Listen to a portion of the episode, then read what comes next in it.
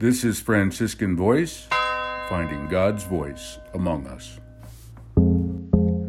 Peace and all good.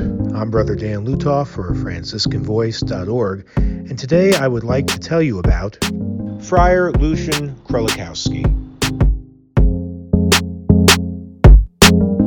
One of our great Canadian conventual Franciscans is an immigrant from Poland by way of Tanzania, Friar Lucjan Królikowski. He was born in Poland in 1919 and joined the Friars in 1934, where St. Maximilian Kolbe was the guardian. His Franciscan formation, however, was not a smooth one. Unlike his brother St. Maximilian, who was sent to Auschwitz by the Nazis, Lucjan was arrested by the Soviet Union while preparing to begin his theological studies in 1940. Lucjan was sent to a concentration camp in the Ukraine, eventually being deported to Siberia. Fortunately, in 1941, a treaty between the Soviets and the Polish government freed all Polish political prisoners that had been exiled, including Friar Lucjan. Like many of his fellow freed prisoners, Friar Lucjan joined Anders' army, a Polish army loyal to the government of Poland in exile.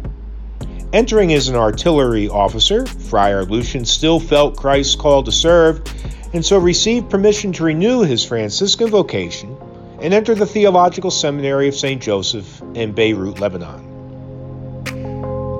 After the war, Friar Lucjan worked with Polish exiles in Tanzania, eventually adopting 150 orphan children and moving them to better lives in Canada. He authored five books, including one about his experience called Stolen Children. Friar Lucjan understood that following Christ in the model of St. Francis did not mean retreating from the world, but taking advantage of every moment to engage with it and proclaim the gospel of Christ. Even the worst situations can be a vessel for grace, and Friar Lucjan carried that vessel faithfully.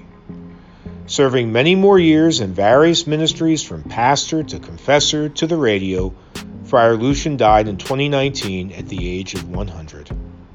In 2020, he was posthumously awarded Poland's highest honor, the Order of the White Eagle, by President Andrzej Duda. Check out some of our other great conventual Franciscans on franciscanvoice.org.